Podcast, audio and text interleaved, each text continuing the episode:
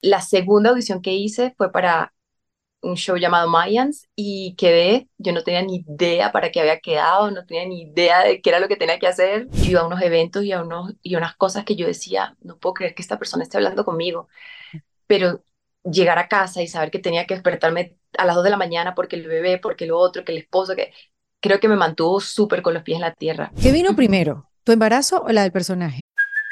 Hey, it's Kaylee Cuoco for Priceline. Ready to go to your happy place for a happy price? Well, why didn't you say so? Just download the Priceline app right now and save up to 60% on hotels. So, whether it's Cousin Kevin's Kazoo concert in Kansas City, go Kevin, or Becky's Bachelorette Bash in Bermuda, you never have to miss a trip ever again. So, download the Priceline app today. Your savings are waiting. Go to your happy place for a happy price.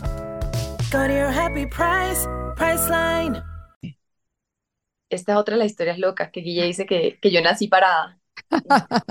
Dicen que la vida está llena de señales que te van llevando y te van guiando por el camino correcto, por ese camino que es para ti aunque te quites. Y la vida y las circunstancias de mi invitada de hoy es un ejemplo de ello. Bienvenidos a En Defensa Propia. Mi nombre es Erika de la Vega y mi invitada es Carla Barata. Ella es arquitecto, artista visual y es actriz. Bueno, por lo menos así era el orden que querían sus padres que ella fuera. Pero la vida, pues, la fue llevando a lo que realmente quería ser, actriz. Miren, Carla llegó a vivir a la ciudad de Los Ángeles y a los dos días de haber llegado hizo un casting y quedó como protagonista de la serie Mayans MC.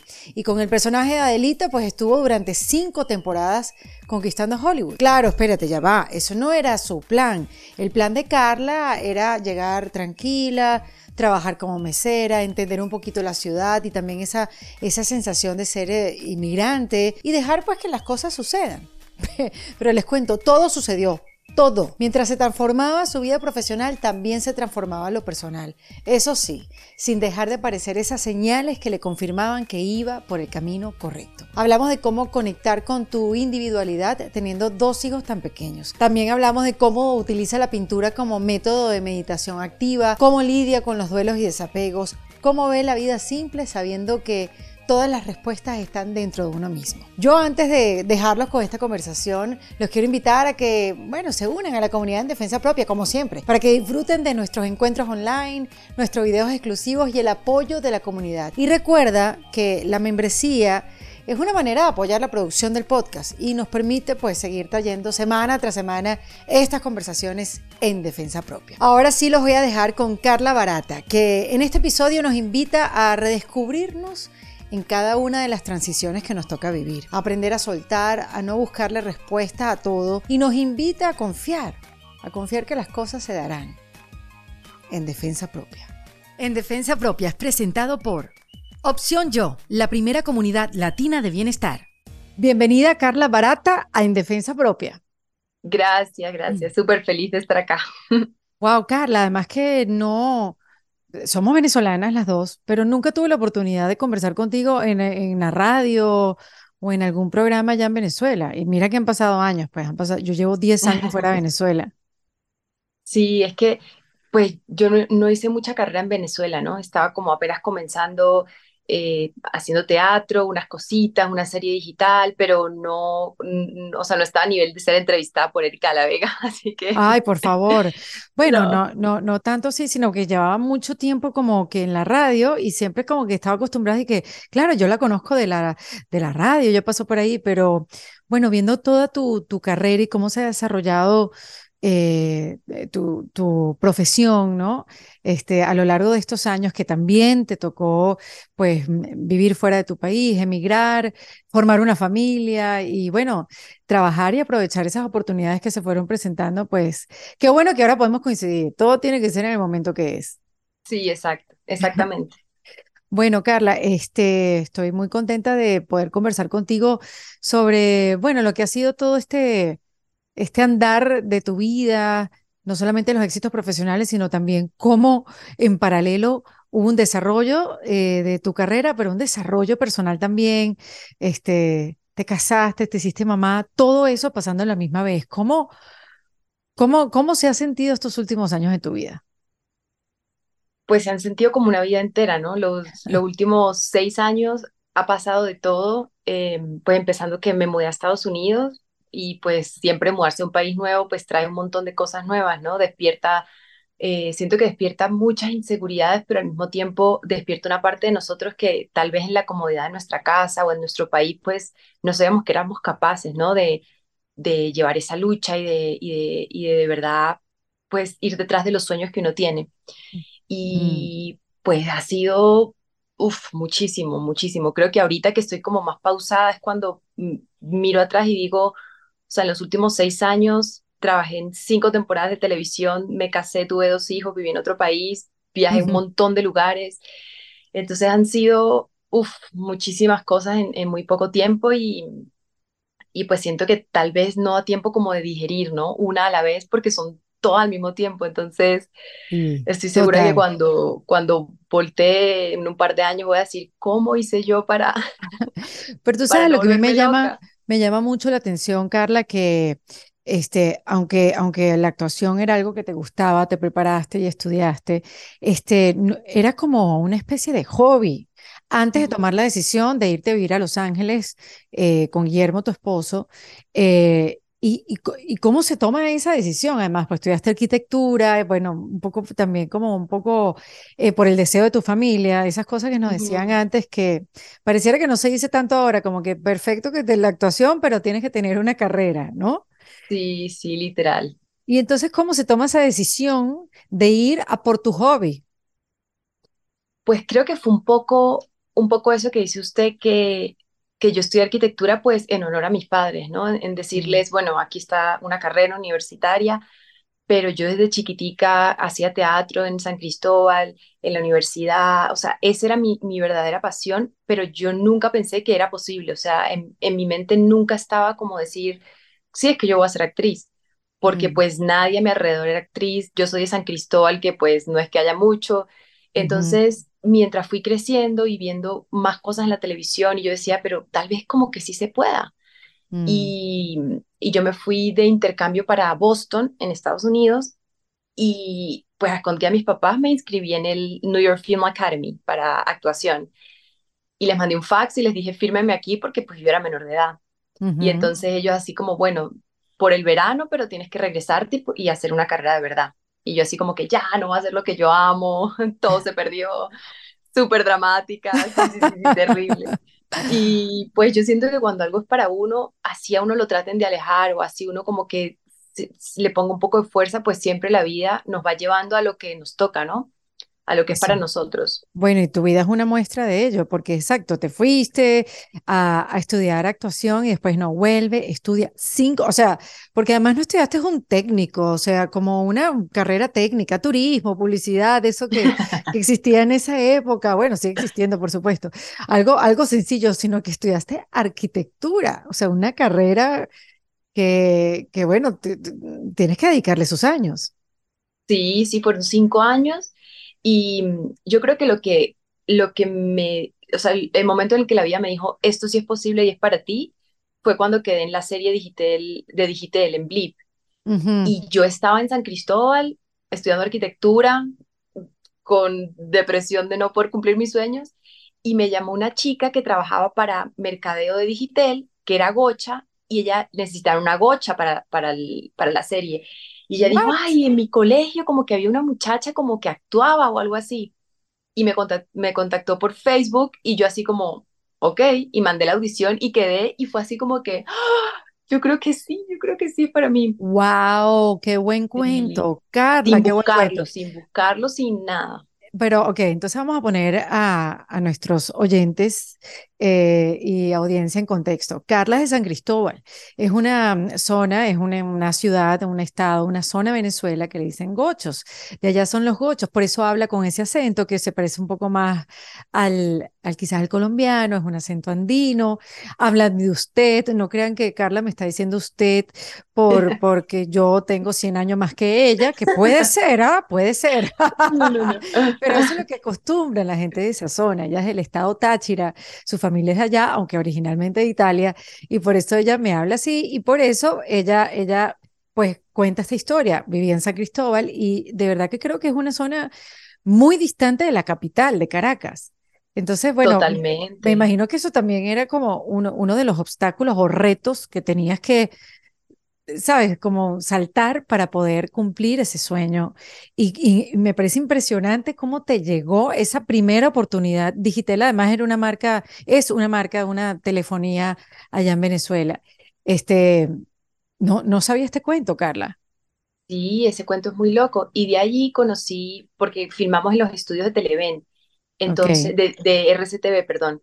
Y entonces por ahí como que empecé a conocer gente, conocí a un, a un productor que se llama Johnny Pulido, que lo adoro, hice con él un par de cositas, y entonces como que yo estaba empezando a, a sumergirme en ese mundo actoral, viviendo en Caracas por primera vez, y yo estaba fascinada eh, empecé en el gimnasio de actores con Matilda Corral, yo estaba en mi salsa, o sea, yo le dije a mis papás, gracias por todo, pero la vida me está llamando por aquí, ¿por qué me voy yo por el otro lado? Si pues, Y ellos lo no tiene entendieron. sentido. Y ellos lo entendieron, sí, ellos Mm, lo entendieron, Mm, sobre todo mi mamá más, mi papá está así como que, bueno, y ujú, entonces yo les dije, yo no, yo no les voy a pedir nada, les prometo que yo no les voy a pedir nada, yo me voy a encargar de mí misma. Y mm, entonces em, yo soy artista plástica, también pinto. ujú. Y entonces en Caracas yo trabajaba arte por comisión y con ese dinero me mantenía y hacía la actuación como un hobby, pues porque no, haciendo teatro y eso, pues no podía vivir de, de eso, ¿no?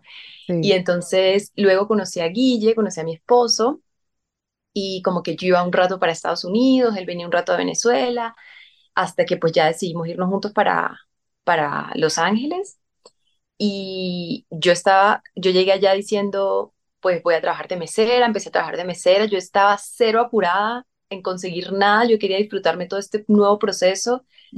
Y la segunda audición que hice fue para un show llamado Mayans y quedé, yo no tenía ni idea para qué había quedado, no tenía ni idea de qué era lo que tenía que hacer, porque yo nunca había estado en un set de televisión tan grande, ¿no? Como, ¡Ah! como ¡Qué barbaridad! O sea, era mi Carla, tú, primera oportunidad.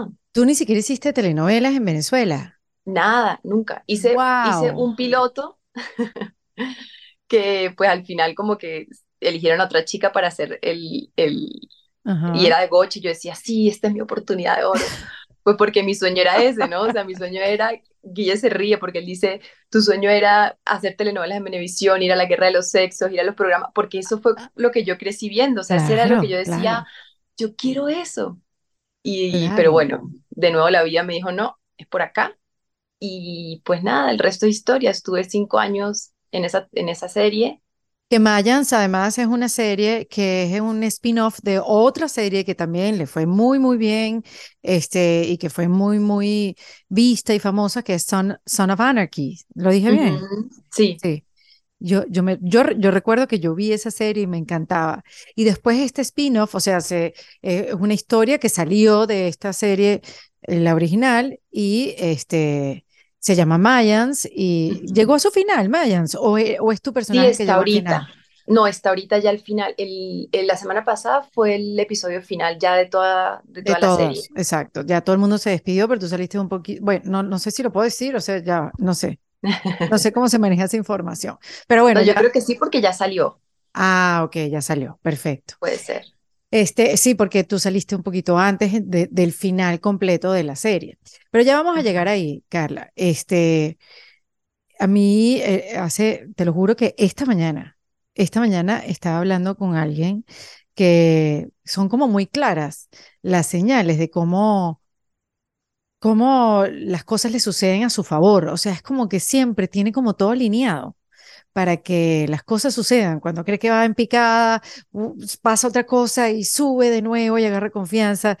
Y entonces esta persona me dice, es que eso siempre nos está pasando. Lo que pasa es que no, no lo estamos viendo porque estamos distraídos, desconcentrados o enfocados en, en lo que falta, en nuestro propio drama y circunstancias.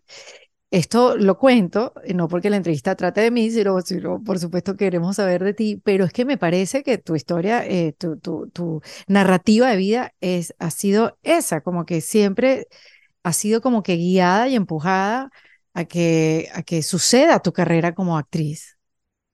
Sí, yo creo, estoy totalmente de acuerdo. Yo creo que, que a veces en la vida, y ojo, yo estoy, soy todavía muy joven y todavía me quedan un montón de experiencias y de cosas por Sí, vivir, pero siento que en, en la en las poquitas oportunidades que he tenido, en los poquitos momentos en donde he estado que no sé qué hacer, que estoy, que me pongo un poco así como, como que no sé qué, qué es el futuro, ¿no? Siento que mientras más nos enfocamos en el futuro, menos va a pasar porque es, es como una, una ansiedad que tenemos ahí y todo lo que consigamos con esa ansiedad pues no se va a dar o se va a dar de una manera pues que no es la que, la que nosotros quisiéramos, ¿no? Entonces, pues yo siempre creo que uno, o yo tengo, siempre tengo como una certeza de lo que quiero y una certeza de que va a pasar, pero no me afano por conseguirlo o no quiero que pase ya. Entonces, siento que eso me ha pasado siempre. Em, bueno, porque eso además te da como una flexibilidad para que las cosas se presenten como se presenten, o sea, no te cierras como un solo camino que a veces eso lo que da ansiedad lo que dijiste, o sea, que pensamos que se va a dar de una manera determinada y nos enfocamos y nos emperramos en que salga de una manera y si no es así, pues entonces no se dio. Este, yo creo que eso lo como tú lo lo lo vives o, o te presentas ante ello es como eso, tener la flexibilidad de que venga como como venga. Claro, exacto. Es, eso, es que venga como venga. Tener la certeza que va a pasar, pero cómo, cuándo, pues no sé, porque ni que fuera un adivino, no para saber, pero sí saber cómo que va, que uno tiene la certeza de que va a pasar, que lo que lo que soñamos, lo que deseamos está ahí, si está en nuestro camino pasará, pero tratar de dejar de manipular el mundo para que suceda de la manera que nosotros queremos que suceda, porque es la única manera, hay que soltar ese, ese control, porque, porque uno no es el único ser y la, única alma presente en esta vida, ¿no? Somos millones de personas en el mundo y imagínense si cada persona pudiera que las cosas pasaran como esa persona quiere, pues sería un mm. desastre. Bueno, pero lo cierto es, Carla, que a ti, o sea, eso de llegar a Los Ángeles, llegar a Hollywood y tu segunda audición te dicen, cha, cha, cha, eres tú, eh, es, es algo que bueno, no, no, no creo que pase así, que le pase a todo el mundo, ¿no? Yo conocemos a gente que ha estado años en Los Ángeles intentándolo y, y de repente, mira, pasaron sus años y se devolvieron y dijeron, mira, quizás es por otro lado. Pasa, ¿no? Entonces, cuéntame cómo fue ese proceso, eh, cómo sucedió eh, esta, esta, este llamado de casting y, y, quedar en la serie Mayans. Pues yo me acaban de dar los papeles para la visa 1, ¿no? Para trabajar allá. Y era la segunda audición de un día para otro, porque el personaje ya estaba casteado, pero a la chica no le dieron permiso porque estaba en otra producción, entonces no le dieron permiso para firmar el piloto. Entonces yo audicioné un jueves y el jueves a las 11 de la noche llamaron a mi manager y le dijeron, es ella, necesitamos todos los papeles, el lunes tiene que estar en el set. Y yo así como, ¿qué es lo que es? ¿Qué, qué, fue lo que quedé? Que yo no tenía ni la menor idea de qué era lo que había quedado. Y estuvimos todo el fin de semana con prueba de vestuario, con lo poquito que se puede hacer, que se puede hacer en dos días. Y yo estaba el lunes en un set gigante donde todo el mundo hablaba inglés. Yo hablaba inglés, pero tenía 10 años que no hablaba, o sea, tenía 10 años que no iba a Estados Unidos. Inglés oxidado. Exactamente, súper oxidado y yo pues me reía de todo lo que decían, pero no tenía ni idea de lo que estaba pasando a mi alrededor. Y fue como aprender en la marcha, ¿no? O sea, fue decir, me pongo estos zapatos y a darle, porque yo no puedo estar aquí, que ay, que no sé cómo se hace. No, a mí me decía, y yo, yes, yes, y dele, lo que yo creía que estaba haciendo. Y eso fue como, eso fue en abril, hicimos el piloto. Luego esperaron hasta octubre para hacer el segundo piloto y yo decía, me van a despedir, van a buscar a la otra actriz, porque claro, allá cambian a los, a los, actores mucho. Claro, y es muy frío todo, ¿no? Sí, cambiaron como a la mitad de los actores y yo decía, no, pues ya, fue chévere la experiencia. Y no, entonces volví a hacer el segundo piloto y en abril del año siguiente empezamos a filmar ya, ya la serie. Entonces ya había trabajado un poquito más en el inglés, ya estaba como tratando de, Claro, te no estar tan perdida. Bueno, pero es increíble que eso te, esas, las circunstancias, además cuando te empujan hacia esas cosas, uno se pone a la altura de las circunstancias. O sea, aquí no estamos no, claro, claro, claro. Yo de verdad, yo miro para atrás y yo digo, qué valiente, aunque en ese momento yo ni me daba cuenta de lo que estaba haciendo. Luego volteo y digo, y digo wow, que con 23 mm. añitos, 24 añitos, me pusieron ahí yo dándole pero, pero pues Carla, yo digo que a veces es, ¿es valentía o es ignorancia? Eso yo, por ejemplo, lo digo cuando yo, no sé, me hice mamá y, y empecé a dar pecho, claro, este, Matías tiene 14 años, pues no, no había toda esta comunicación que hay ahora y este compartir, en, eh, ¿sabes? De, eh, de, de los embarazos y de la maternidad. Era, era muy distinto, ¿no? Este, y muy distinto, pero tú dices, pero Erika, eso fue hace 14 años. No, era realmente distinto. Lo que pasa es que, claro, los cambios, eh, las redes sociales trajeron demasiados cambios y siguen trayendo cambios y así muy rápido. Pero este, yo me acuerdo que yo decía, eso de dar pecho, uno lo hacía o por valentía o por ignorancia. Y en mi caso fue ignorancia, porque uno va, tú sabes, sin, sin saber mucho. Entonces, por eso te lo digo, ¿no? Esto de, de, de cuando vas y eres muy joven, eh, ¿cuál de las dos fue? Y en tu caso, ¿cuál de las dos fue? Yo creo que fue un poquito de las dos, tal vez, porque nunca había pensado en lo de la ignorancia, pero tiene todo el sentido, porque en verdad cuando uno no tiene nada que perder y uno está ahí, uno dice, pues bueno, chévere. Y luego llegaba a la casa y yo le decía a Guille, ay, trabajé con un actor, ¿cómo es que se llama? No me recuerdo, yo no tenía ni idea. Entonces, Guille, pero dime quién era, porque él sí se sabe todos los nombres, todas las fechas, todo. Y, o, y a una reunión y yo le decía a Guille, se sentó al lado mío este actor, ay, ¿cómo es que se llama? Bueno, no sé, uno ahí como calvito y resultaba ser alguien así arrechísimo. Entonces creo que tiene mucho que ver la ignorancia, ahora que lo estoy, ahora que usted lo dijo, de, de, de, y esa ingenuidad, ¿no? De pues no saber mucho y uno pues sí. estar ahí y hacer las cosas, pero, pero yo Claro, o que sea, me pasó así. cuando yo digo ignorancia no es peyorativo, o sea, es más bien, No, la, claro, la ignorancia nos protege completamente. Quizás ahí, bueno, te ayudó a no deslumbrarte también, ¿no? Porque mira que trabajaste con actores renombrados de carreras largas, ¿no? Y, Sí, y, y yo creo que eso también es eso, es una, una protección, no te deslumbraste, no te pusiste más nerviosa de lo que creo yo, ¿no? Y te ayudó a eso.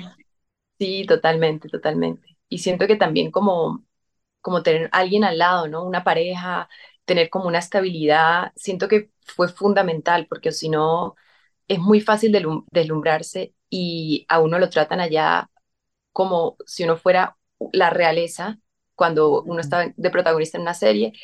Y, y pues yo, porque no soy mucho como de redes sociales y esas cosas, no me siento muy cómoda, pero yo iba a unos eventos y a, unos, y a unas cosas que yo decía, no puedo creer que esta persona esté hablando conmigo, pero llegar a casa y saber que tenía que despertarme a las 2 de la mañana porque el bebé, porque lo otro, que el esposo, que creo que me mantuvo súper con los pies en la tierra, porque sí tengo un par de amigos que estaban en el show que, que la perdieron, la perdieron porque es que es muy fácil como dejarse, dejarse aludir, ¿no? Por tantas atenciones y por tanta, y por, y por todo el mundo rindiendo pleitesía y, y en este mundo pues uno sabe que uno puede estar arriba, pero al mes siguiente uno no tiene trabajo por seis años y después uno vuelve. Entonces creo que hay que ser súper, súper consciente, ¿no? De, esa- de esas cosas y, y no dejarse deslumbrar, como usted dice. Bueno, porque además uno se valida por lo que hace. Em, em, o sea, e- es algo como natural que uno se valide por ahí. Y encima, si te estás validando por este, exacto, por este trato que dices tú que es como de la realeza, y si te lo crees, pues entonces después es más, es duro cuando lo dejas de hacer, ¿no? Porque ya de por sí vives un duelo cuando se termina un trabajo, eh, ya sea un puesto de trabajo en una corporación, una manera de ser, una manera de actuar, una rutina. Cuando, cuando lo dejas, obviamente se vive un pequeño duelo o un gran duelo en el, en el, dependiendo del caso.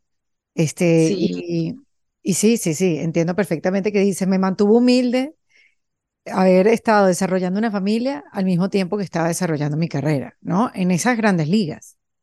sí, sí, totalmente. Creo que fue, creo que fue muy importante y, y también pues mm, me hizo crecer muchísimo, ¿no? Tener tantas cosas pasando al mismo tiempo y, y pues saber que, que uno no es el ombligo del mundo y que no podía enfocarme solamente en lo que yo quiero, lo que yo deseo, mi carrera.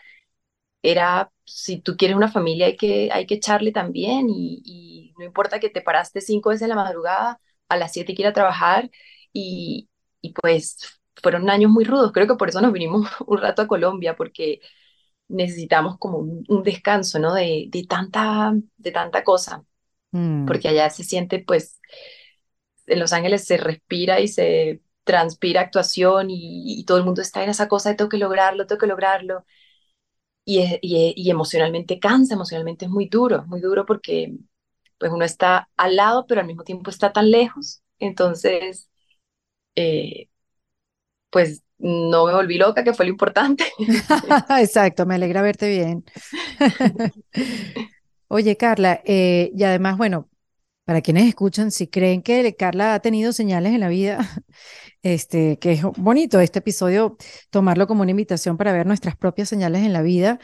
Eh, Carla, justo, cuéntame cómo fue la parte, la, la segunda temporada de Mayans.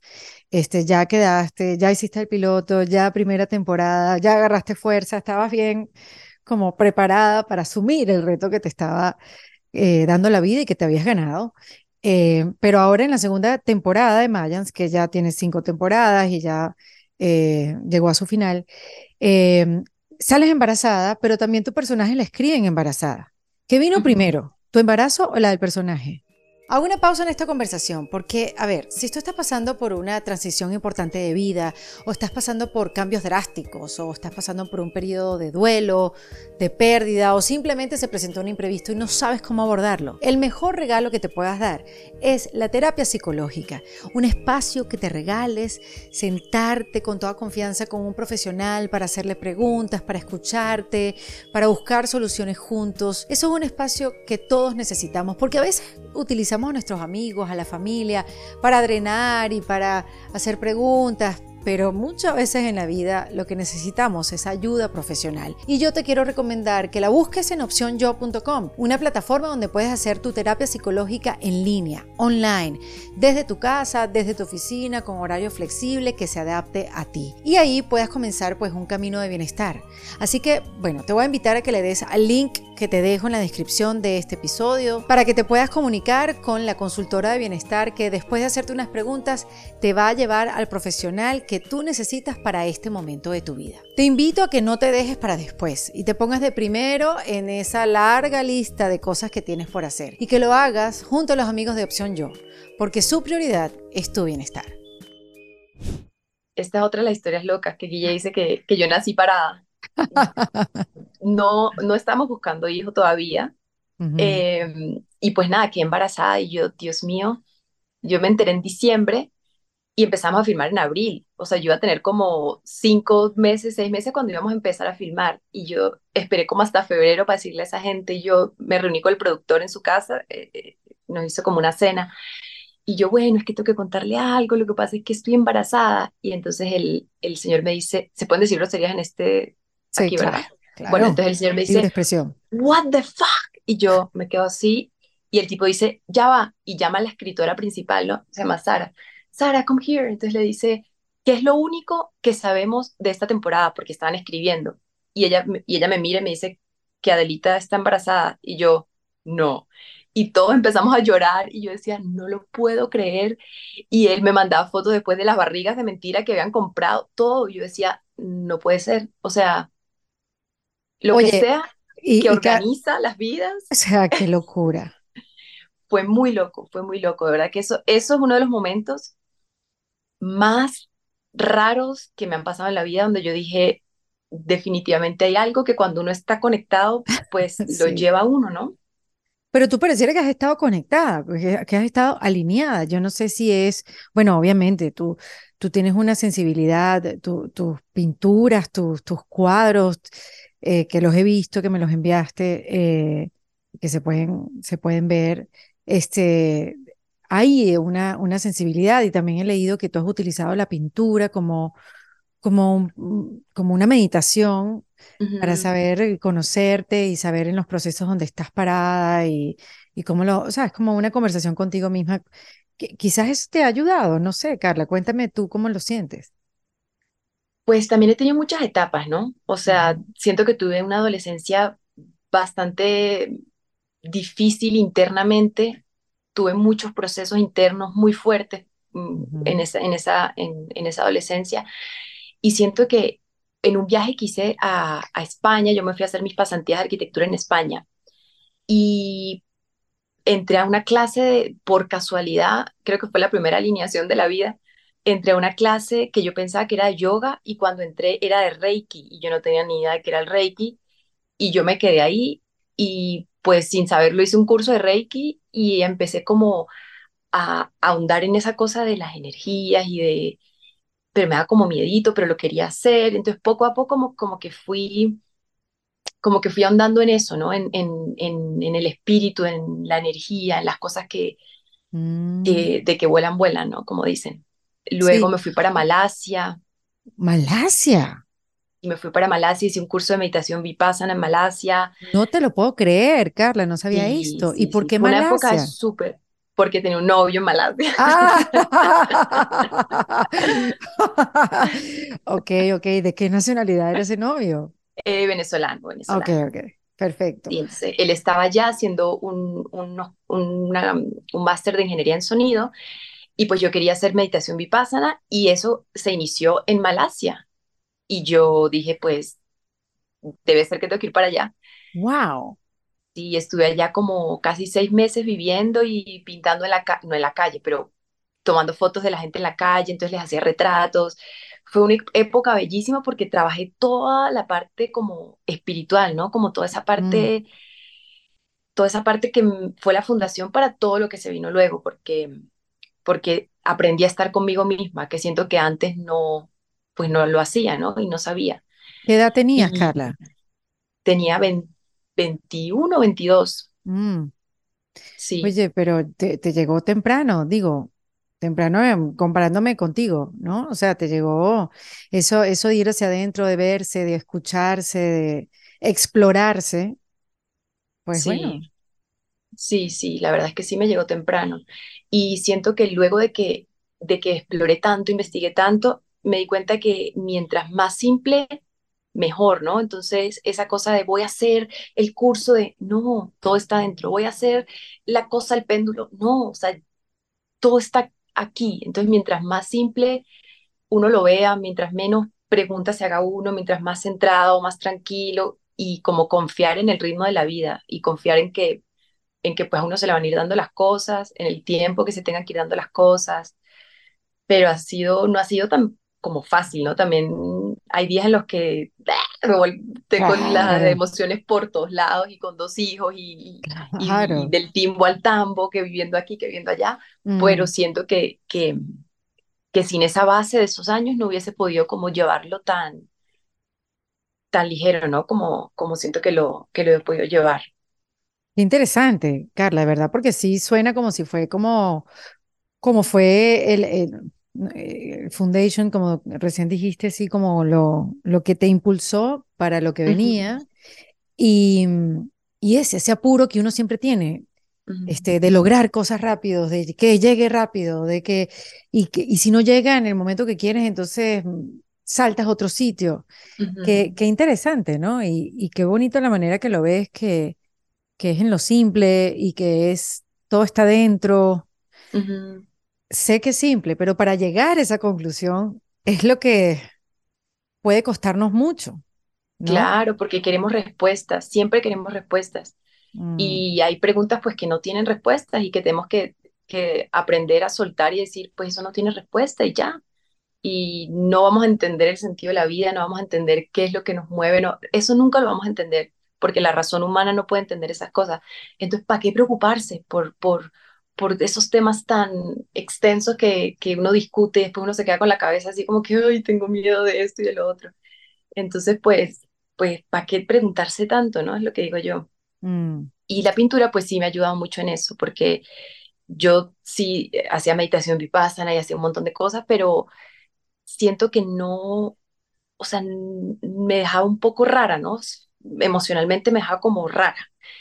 Y la pintura entró como, como, como sustituto de la meditación, entonces yo puedo durar pintando dos horas y no pensar en nada y después digo, salió lo que salió. Y estar ahí presente, exacto, conectada contigo misma. ¿Por qué dices rara? ¿Cómo, cómo rara? ¿Cómo te, la meditación te dejaba rara? Como en un estado raro, como que mm, o sea, no me dejaba en un estado que yo podía funcionar normalmente, sino me dejaba como muy en las nubes o muy como, como con unas sensaciones extrañas, que obviamente son sensaciones que hay que explorar. Claro, pero yo estoy en una vida que voy así, haciendo un montón de cosas y, y para mí mi momento de calmarme, mi momento de estar conmigo, pues es, es la pintura. Y sigues pintando. Sí, sí, sí, O sí. sea, perdón, te, te, te sigue dando tiempo para pintar, como dices tú, esta carrera, todo muy rápido, dos hijos. em, No como antes, ajá. pero, pero he aprendido que así sean 10 minutos, en esos 10 minutos saco todo lo que, lo que está por ahí. Qué bueno, porque dicen mucho, y me imagino que lo has escuchado, eh, esto de hacer journaling y escribir en la mañana y que ese, esas morning pages, como dicen, esas hojas de la mañana te sirvan como que la poseta mental para plasmar todo ahí de lo que, tú sabes, hacer un, un flush y dejar todo ahí, pero también sirve para agradecer, pero también sirve para ver qué está en tu cabeza, revisar y, y todo lo demás. Tú puedes leer eh, o ver eso en, en en lo que pintas. Yo creo que sí. Yo creo que sí, y, y guardo muchísimos de los dibujos que hago y tiempo después uno los ve y uno dice, wow, estaba un poquito dark en ese momento, pero, pero es, es como una especie de journey. Lo que pasa es que a mí me parece que cuando la gente dice que los rituales en la mañana para no sé qué, yo no los puedo hacer. Yo tengo dos hijos que se despiertan a horas Claro, diferentes, que claro. posiblemente se pararon dos veces en la noche, que se paran, mamá, leche, mamá. Entonces, pararme y decir, voy a meditar, voy a hacer mi... Es mentira. Entonces, tengo que buscar algo que lo pueda hacer a cualquier hora del día, que me resulte, que sea práctico y que me, me sirva para drenar. Y para mí, para mí es la pintura o incluso solamente dibujar, porque aquí no, por- o sea, ahorita no puedo agarrar un lienzo y pintar y mis hijos corriendo por todos lados pero agarro un blog de notas, lo que sea, y, y me pongo a lo que salga.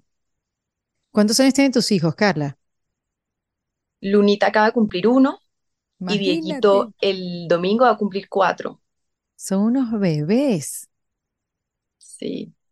No, y qué importante esos espacios para buscar eh, nuestra propia individualidad, porque entre el trabajo, bueno, ser esposa, porque vamos a acordar- acordarnos de Guille.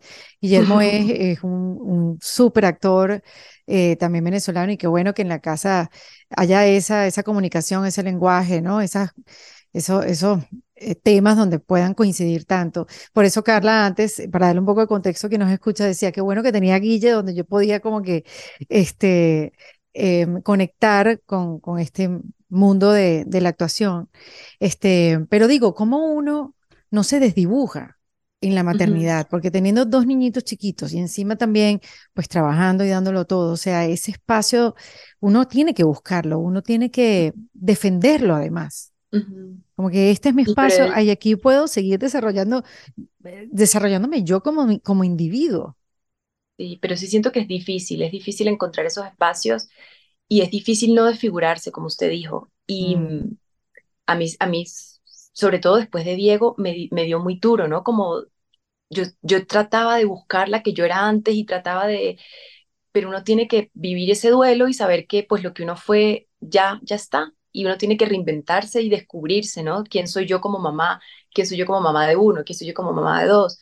Porque uno va cambiando mientras ellos van cambiando y van creciendo. Entonces, jamás, y yo, y a mí, yo todavía lo duelo, ¿no? Yo ese duelo todavía lo claro, tengo. Pero, sí. ¿Todavía lo tienes? pero sí, sí, sí, todavía lo tengo y todavía hay días que, que yo digo, yo quiero solo una hora para mí, claro, claro. solo una de eso que Pero hacía antes, ¿no? Qué bonito que lo dices, porque yo creo que a medida que nosotros podemos hablar de estos temas, ojo, sin, sin que se escuche como, como, como que nos señalen o, nos juzguen por decir eso, pero es verdad, o sea, uno, y que, que, qué bonito lo dices, y yo también lo sentí igual, uno vive un duelo, uno vive un proceso de quién soy yo ahora, o sea, yo, yo me vi, bueno. Ya, ya no, obviamente no digo eso, pero yo me acuerdo que yo le decía a Matías, me dijo, te lo juro que yo era una tipa súper chévere. Mati, yo, yo era una, una mujer súper chévere, súper cool, o sea, yo no era esta mujer que está pegando estos gritos, o sea, yo te lo juro que yo hacía otras cosas antes de yo perseguirte para que te lavaras los dientes, o sea, mi vida eh, tenía otra misión, no esta. Pero claro, no entiende absolutamente nada, pero escuchándome, eh, es, es esas, soy, eh, soy yo buscando, yo era esto antes y ahora me he convertido en esto. ¿Y qué significa esto para mí sin que sea como un downgrade, sin que sea como que algo mm, que, que signifique, no sé, como, mira, si antes eras esto y ahora está por aquí abajo, porque esa es la conversación que uno tiene adentro y es bonito poderlo conversar y decir, bueno, no, mira, ni, ni que, no, no, no quiere decir que eres más, que eres menos, sino que, bueno, es buscar esa identidad. Claro, y tratar de aceptarse, ¿no? Con esa, con, con todo. Yo decía, yo jamás gritaba, era como, no, yo grité mucho en mi adolescencia, no se grita, y a veces yo le digo a Diego, a mi hijo, él grita, y yo le grito y le digo, en esta casa no se... pues, en esta Ay, qué casa cómica. no se grita, porque es que uno la pierde, o sea, uno, uno, Sí, uno sí, es sí. humano y por más que uno trate y trate y trate, pues hay momentos en los que uno pierde la chaveta y, y, y ya uno no puede más. Sí, sí. Mira, Carla, y hablando de duelos, este, pues bueno, ya habíamos hablado al principio de la conversación que se acabó Mayans, esta maravilla que, que sucedió en tu vida y además que lo hiciste con ese guáramo y con esa valentía y ese talento y me imagino que fuiste descubriendo cosas también de ti misma en la profesión, eh, que bueno, fue una gran oportunidad para crecer y ver cosas, ¿no? Este, pero se, se terminó. ¿Cómo vives tú eso? ¿Cómo vives este, este, este final? ¿Cómo vives los finales? Pues yo soy muy mala para los finales. O sea, yo veo una serie y no veo el final porque me da tristeza y no quiero saber qué pasó. Tengo un montón de series que no he visto los capítulos finales. Guille se pone bravísimo conmigo. Pero no soy muy buena para, para me da como nostalgia, ¿no? Lo- Los, finales. Mm, Y pues con Mayans fue, creo que estaba, por un lado estaba preparada, ¿no? Para dejarlo ir, porque fueron muchos años, era un personaje muy intenso que pues le pasó de todo al- al- a ese pobre personaje y siento sí. que necesitaba ya dejarlo ir, ¿no? Por, por, por muchas cosas. Y mm, eso fue muy una distinto a ti. Carla, muy distinto a ti, a tu energía. La verdad que yo nunca había tenido la oportunidad de conversar contigo, pero tú eres suave, tú eres dulce, tú, sabes, Eh, tienes una energía con esta sensibilidad y Adelita era todo lo contrario, aunque en el fondo yo sé que me vas a decir que sí lo tenía, pero lo que se veía era otra cosa, una mujer tatuada, súper ruda, que venía de, de esta infancia tan aturdida, o sea, era bien violenta. Sí, muy violenta. O sea, yo perdí la cuenta de cuánta gente tuve que matar en la serie. Eh, muy fuerte, ¿verdad? Que era un personaje muy fuerte por- porque suena feo, pero era una psicópata. O sea, ella mm, criaba niños con armas para defender al, a la, de la violencia del cartel a su gente, pero ¿cómo, sabe? O sea, era, ¿A era qué costo, muy, no? Sí. muy retorcida toda esa historia. Y siento que venirnos a Colombia también formó parte de la decisión de, de separar, separarnos un poco, ¿no? De, de ese mundo, de, de lo que significó Adelita en mi vida, que fue el, el 99% de las cosas fueron buenas, pero sí lo deja uno como con una cosita, ¿no? De, de tener tanto tiempo un, un personaje ahí agarradito. ujú. Entonces siento que, que venirnos a Colombia, cambiar de ambiente, cambiar de, de, pues de todas esas cosas, fue fundamental para mí para dejar ir tanta, tanta maldad. Sí, sí, sí.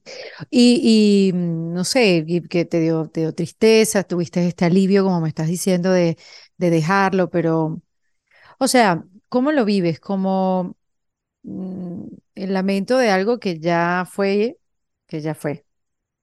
¿O este, el, el asombro, la esperanza de lo que viene? Yo creo que más la segunda. En verdad Mm, trato, trato de no pensar mucho en eso. O sea, es como, es mi trabajo, terminó, ¿qué sigue? ujú, Eh, como, como cualquier otra circunstancia de la vida, pues trato de no ponerle mucha mente y de no, cómo me siento, porque si uno empieza así, pues se va por ese huequito y empieza y sí. busca y tal. Pero, pero claro que me dio tristeza, sobre todo porque es lo que más amo hacer en el mundo, que es estar en un set y terminó. Entonces es más hacia eso, hacia decir, ay, ¿qué vendrá ahora? Y quiero volver a estar ahí. Y nosotros filmábamos seis meses y teníamos seis meses de vacaciones. Entonces Claro. siento que ahorita estoy como en mis vacaciones, pero sé cuando ya empezaríamos a filmar es cuando voy a decir, uy, ¿y ahora? Sí, ese vacío, porque además que lo, lo, lo, lo sentimos todos, ¿no? Recuerdo Ujú. que lo- los escritores sienten ese vacío, ese duelo cuando ya entregan el libro y no tienen este, ¿sabes? El manuscrito con que han trabajado durante tantos meses, que sienten ese vacío, como esta soledad. Este, bueno, tú tienes las manos bien ocupadas para estar pensando en soledad. Sí, bastantes. Pero me pasa también, me pasa mucho con los cuadros. Ahorita dice, cada vez Ah, que, que sí. dejo ir un cuadro, es como que dejé ir un hijo, o sea, es un dolor. terrible, porque siento que todo lo emocionalmente, todo lo que soy está ahí. Entonces, ahorita hice una exposición en, en Los Ángeles y, y pues vendí un montón de cosas y yo decía, cada vez que se llevaban uno, yo, sí, y por dentro así, no, ese sí fue duelo, no me pude, al día siguiente estaba enferma, tenía gripe, porque claro, es dejar ir un montón de emociones, ¿no? Y un montón de, cosas que es uno mismo, porque en la actuación pues uno está representando a alguien, pero el arte, eso es todo lo que soy yo, está ahí, o sea, y no hay máscaras, no hay decir, ay, voy a hacer para que esto me quede bonito, no. O sea, lo que salió, salió. Entonces me cuesta más despedirme de, de mis cuadros. Claro, porque es parte de ti, como bien dijiste, es manejar el desapego. Sí, total, Oye, terrible. qué, qué interesante, Carla. Que... ¿Y la arquitectura, dónde la dejaste? Pues por ahí No, guardada, por ¿no? allá en un diploma. Lo Algún día me servirá para algo, algún día me servirá. Bueno, me sirvió mucho para la perspectiva visual, ¿no? Y, y pues aprendí un montón de historia del mundo, de todo. Pero, pero no, yo trabajé seis meses en España y supe que no era lo mío. Pues estar en una oficina, en una computadora y Barcelona afuera, y yo, ay, Barcelona. Entonces, no, no, no es lo mío. ¿Y qué, qué te ha dado, Carla, este, la maternidad, aparte de ese, ese, ese duelo y ese averiguar quién soy ahora? Este, me imagino que la estás disfrutando desde otro lugar ahora porque eh, ya pues tienes más tiempo para estar con, con tus hijos y sin Sí, pensar que te vas a tener que dejarlos porque te devuelves al set. por lo menos por ahora, ¿no? sí. Este, pero vamos a, a- no sé, quisiera como que profundizar un poquito ahí en, en la maternidad. Además que tienes un varón y una niña, o sea, como que puedes ver la perspectiva, ¿no? De diferentes maneras. sí. Pues, uf, ha sido una mezcla de todo, ¿no? Em, es el miedo más grande que jamás había sentido porque siento que si les pasa algo me muero, o sea, verlos ahí tan frágiles y que corren y yo ah, me puede dar algo, ¿no? Entonces es una, una mezcla de un miedo con el amor más grande del mundo en una persona que, que corre, camina, habla, opina, entonces Mm, es, eh, yo creo que es inexplicable, ¿no? Y la maternidad y a mí me ha sí, hecho encontrarme de frente conmigo misma y con todos mis demonios, o sea, ha sido un espejo de decir, tú creías que eras elevada en esto, toma, tú exacto. creías que, toma, todo, Si tú todo, crees todo que tú hacías. Reiki, ¿tú, tú sigues haciendo Reiki? No mucho, la verdad. Mm, Creo que evolucionó a, a um, esa simpleza que le digo. mm. Sí, sí, exacto, pero, pero eso, ese aceptarse de que por muy calmada que tú seas, por muy balance que tengas en la vida, si es que existe esa palabra y ese concepto, pues, pues sí, qué bueno aceptar, aceptar que uno la pierde y que en algún momento va- vas a llegar al centro de nuevo. Sí, sí, sí, exacto. Oye, eh, Carla, háblame, eh, ahorita hablando de maternidad, recuerdo que en, bueno, leyendo sobre ti, este, que cu- cuéntame esa segunda temporada cuando, cuando coincide que estás embarazada tú y que el personaje también, pero que bueno, que el personaje lo vive de una manera un poco más diferente, un poco más distinto, ¿no? Porque es el hijo que se lo llevan. ¿Cómo viviste así como esa cantidad de emociones, esa sensibilidad de cuando eres mamá, pero en el, el personaje le roban o le quitan el niño o crees tú que, que se lo llevan y, y lo matan en la serie? Sí. ¿Cómo viviste eso? No, fue horrible, fue horrible. O sea, yo tuve, tuve a Dieguito y al mes estaba filmando la escena donde doy a luz en la serie y me quitan el bebé. y yo la perdí totalmente, o sea, duré como una semana deprimida, fue, fue muy, muy, muy fuerte. Y aparte tenía la cosa de sacarse la leche en el set y no, o sea, tenía un mes de dar a luz y no, no, no, como que no podía, fue horrible. De verdad que esa fue una de las, de los momentos más duros, más duros, porque yo no estaba lista, o sea, no estaba lista para volver al set, no estaba lista para Claro. una escena tan fuerte y tan personal y, y pues no estaba lista para lo que era la maternidad, que a mí nadie me dijo lo que era la maternidad los primeros meses, ¿no? Todo el mundo, no, que el bebé, que lo lindo, que hermoso, pero es durísimo, o sea, Yo es no sé por qué no lo rudísimo. dicen, yo no sé por qué, Ajá, de sí, verdad, sí, sí, sí, sí, es muy dura, o sea, la gente siempre ve lo bonito, que sí es hermoso, pero hay una parte que, uff, es que es desgarradora, o sea, es, es muy duro y pues trabajando más, entonces, pero ya luego tuve seis meses de vacaciones y fueron y empezó la pandemia y todo eso, entonces pues tuve como mucho tiempo para, para sanar, ¿no? Y para estar con Dieguito y todo eso. Sí, mira, eh, Carla, y ahora que estás en Colombia, que me lo has mencionado varias veces, este, que, que, ¿en dónde estás? O sea, ¿qué, qué es lo próximo? ¿Dónde está tu, tu mindset? Pues a mí me encantaría hacer algo acá en Colombia. Y como le digo, si pasa, pues lo recibo y me encantaría. Pero si no pasa, me estoy gozando mis chamos, estoy comiendo delicioso, estoy teniendo unos espacios para mí por fin, como de, de puedo ir a hacer ejercicio, puedo irme a un cafecito a pintar, cosas que pues en Los Ángeles no podía hacer, porque acá tenemos la familia cerca, entonces viene la Claro, abuela, viene la tía, viene quien quiere venir, así. claro. Entonces, pues la verdad es que me lo estoy, me lo estoy tomando como de a poquito, estar acá en Colombia pues, porque fueron unos años muy, muy rápido, pasó muy rápido esos cinco años. Mm, Entonces no quiero que se me vaya la vida tan rápido. Entonces quiero como ir más poco a poco, ¿no? Como el día a día, disfrutarme un poco más el día a día. Em, igual sigo haciendo audiciones para Estados Unidos, pero como está la huelga de allá, pues no Ay, hay ahorita mucho. ¿Verdad? Entonces, pues nada, Wow, o sea, tu, tu industria está detenida en Los Ángeles. detenida, sí. O sea, tanto escritores y, y ahorita los actores también. Y se unieron todos. O sea, nada está funcionando o quizás hay unos shows que se mantienen. Shows de Pues diario puede ser, ¿no? Mm, ni siquiera los diarios porque para eso necesitan escritores. Los Entonces todos escritores. los late night shows, todo eso Sí, me confundo parado. porque, porque escuché a Drew Barrymore que tiene este show eh, diario que decía que todo lo estaba haciendo ella de alguna manera porque continúa Ah, haciéndolo ok. más allá los escritores. Pero no sé en qué, no, no, no, no sé en qué quedó, por eso me, me confundí. Pues bueno, mira, Carla, pareciera que ahora estás viviendo todo a la misma vez que habías dejado como en pausa. El posparto, quizás luna de miel, eh, eh, el descanso. Qué, qué bonito eso de comenzar una nueva etapa y eso que dices tú de reinventarse, de buscar quién eres ahora.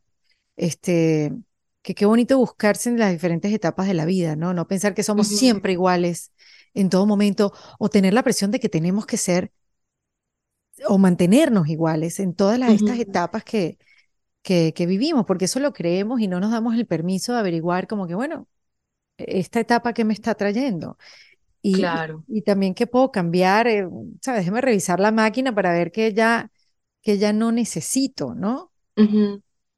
Sí, y pues el pasado ya no podemos hacer nada, ¿no? Con el pasado. Eso está por allá, un recuerdo. Entonces, lo que, lo que hay que hacer es tratar como de vivir el presente. Y yo siento que es tan difícil con las redes sociales, con el, con el mundo tecnológico, porque todo el tiempo estamos como a millón. sí, y encontrar esos momenticos de pausa pues son muy difíciles y a veces pasan días y días que uno ni se entera y que uno casi que ni se mira al espejo, pero mirarse de verdad al espejo y decir, ok, volvamos, sí, conversar con uno mismo. Sí, sí, yo también, a mí me ha pasado que, que, que en este reposo forzado que he tenido por la rodilla, eh, como que no me desconecto del teléfono llega un momento como que hoy yo no he pensado nada. O sea, nada, yo no he estado hoy conmigo misma, me he estado ignorando para ver qué, qué voy a pensar ah, con intención. Sí hay que tener cuidado porque cuando, cuando crees que tienes tiempo para ti, todo ese tiempo que, que tienes ese, o sea, todo ese tiempo se lo estás dando a otra cosa y no realmente a la intención inicial. Y es un, es bonito como reconocerlo y verlo y poderlo hablar aquí contigo. Estoy haciendo una mini terapia aquí, como pudiste ver. Las dos, las dos. ¿Verdad? Oye, eh, para aquellos que no han podido ver Mayans, sí- sé que se veía por FX, que, que es un canal de cable que se ve en Estados Unidos y también en Latinoamérica, ¿verdad? Sí, Y, y solamente ahí. no, está también en Hulu. ¡Ah, qué maravilla! ¡Ah, Sí, sí, qué sí, ahí están chévere! todas las temporadas. ¡Ay, qué bueno! Entonces ya saben, si no han podido ver Mayans, porque claro, es específico en un canal de cable que es FX, Sí, eh, ya saben que la pueden ver en, en Hulu. ¡Qué maravilla, qué maravilla! Bueno, Carla, tú que te has reinventado tantas veces, dame tres tips para reinventarnos. uf. Mm, Em, ir con, lo que pasa es que es, es un poco, suena un poco raro, ¿no? Pero como confiar un poquito, ¿no? En, mm, en la, vi- en, en la vida, el universo, en Dios, lo que sea que crean. Como confiar, pero de verdad confiar, decir, pues yo confío. Me levanto en las mañanas con tres hijos, 20 perros, pero yo confío. Va, va- todo va a estar bien. Eh, lo segundo es tratar de encontrar algo que nos, que nos dé paz y que nos haga feliz, un, un hobby, lo que sea que no dependa de nada externo. Por ejemplo, para mí es la pintura. Sí, Puede ser cantar, puede ser bailar, puede ser un arte marcial, algo que no nos dé la presión de generar dinero o no nos dé la presión de que tiene que gustar, no- sino que algo que sea nuestro, que nos guste y que lo hagamos porque nos encanta, me sin nada gusta. más. Qué lindo, qué lindo ese tip. Creo que nunca me lo habían dado, pero, pero sí, es, es súper necesario. Qué bonito tener ese tiempo. Ujú. Súper necesario, porque yo siento que uno siempre hace las cosas para buscar un, un resultado de algo, de lo que sea. Sí, Y cuando uno hace algo que es para uno y uno cierra su libretica y uno dice, ay, sí, ya, Mm. cualquier cosa que sea para uno. Y si es bailar, no se filmen bailando, por favor, háganlo Sí, porque lo aman hacer. sí, qué bonito tener un hobby, un hobby para el proceso de reinvención. Sí. Y tercero, mm, comer rico, no sé, siento que a mí comer rico me, me, me abre la mente, me, ir a un, a un restaurante rico, consentirse con las cosas que a uno le gustan y no darse tan duro a uno mismo, ¿no? No darse tanto palo, porque a veces uno es el peor crítico que hay en el mundo, de uno es uno mismo. Sí, sí, esa- eso de comer rico es, es nutrirse, nutrirse claro, con amor, con cariño, con, con cositas que te apapachen, no esperar al otro que lo haga, sino que lo hagas tú mismo. exactamente, exactamente. Ay, Darse me encantó conversar contigo, me encantó conocerte, saber un poco de, de, de tu historia, de cómo vives tus transiciones y de cómo, cómo has hecho que tu vida suceda y cómo has eh, aprovechado las oportunidades que se han presentado. De verdad que es muy lindo y me has regalado como un shot de inspiración y mucha Mm. calma. De verdad que eh, es algo que quisiera eh, tener de ti en mi vida, esa calma y esa Ay, confianza. gracias, gracias, Erika. Para mí ha sido de verdad un honor. O sea, desde, desde el día que usted me escribió, yo le dije a Guille, no lo puedo creer. Erika la Vega, no lo puedo creer. O sea, no, yo estaba en las Dios. nubes. Así que de verdad, toda mi admiración, porque si hay alguien que, pues que uno puede, que uno siempre, ¿no? Ha visto y ha, y ha visto crecer y se ha visto reinventarse y seguir luchando y, y, y, y ahorita que, que se ve, ¿no? Que ha trabajado tanto en esa parte emocional, pues es hermoso y maravilloso y de verdad que estoy súper feliz Qué de haber bella, hablado con Carla. usted.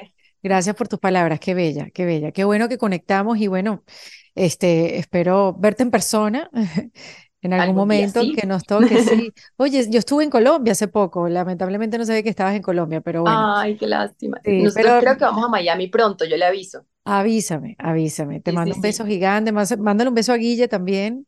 Con mucho gusto. Y bueno, encantada de tenerte aquí en Defensa Propia. Carla Barata, acá en Defensa Propia. En Defensa Propia fue presentado por Opción Yo, la primera comunidad latina de bienestar. En Defensa Propia es producido por Valentina Carmona, con el apoyo de Andrea Wallis y editado por Vanessa Ferrebus y Jesús Acosta, con música original de Para Rayos Estudios. Yo soy Erika de la Vega y recuerda que esto lo hacemos en Defensa Propia. With everyone fighting for attention, how can your business stand out and connect with customers? Easy. Get Constant Contact. Constant Contact's award winning marketing platform has helped millions of small businesses stand out, stay top of mind, and see big results fast. Constant Contact makes it easy to promote your business with powerful tools like email and SMS marketing, social media posting, and even events management. With Constant Contact, you'll reach new audiences, grow your customer list, and communicate more effectively to sell more, raise more, and fast track growth. Don't know much about marketing? No sweat. Constant Contact's writing assistant tools and automation features help you say the right thing at the right time every time. Plus, you can send with confidence, knowing your emails are actually reaching your customers thanks to Constant Contact's best in class 97% deliverability rate. I'm a small business owner, and I believe that this is a great tool for other small business owners. In small businesses, you need to create a team. And if you're starting by yourself, Constant Contact can be the team that you need. Tackle any challenge with Constant Contact's expert live customer support. Plus, everything's backed by the 30 day money back guarantee. So get going and start growing your business today with a free trial at constantcontact.com. Just go to constantcontact.com right now. Constant Contact, helping the small stand tall. ConstantContact.com. Step into the world of power, loyalty, and luck. I'm gonna make him an offer he can't refuse. With family, cannolis, and spins mean everything. now, you wanna get mixed up in the family business. Introducing The Godfather at ChumbaCasino.com. Test your luck in the shadowy world of The Godfather slot. Someday, I will call upon you to do a service for me. Play The Godfather now at ChumbaCasino.com. Welcome to the family. No purchase necessary. VGW Group. Void where prohibited by law. 18 plus. Terms and conditions apply.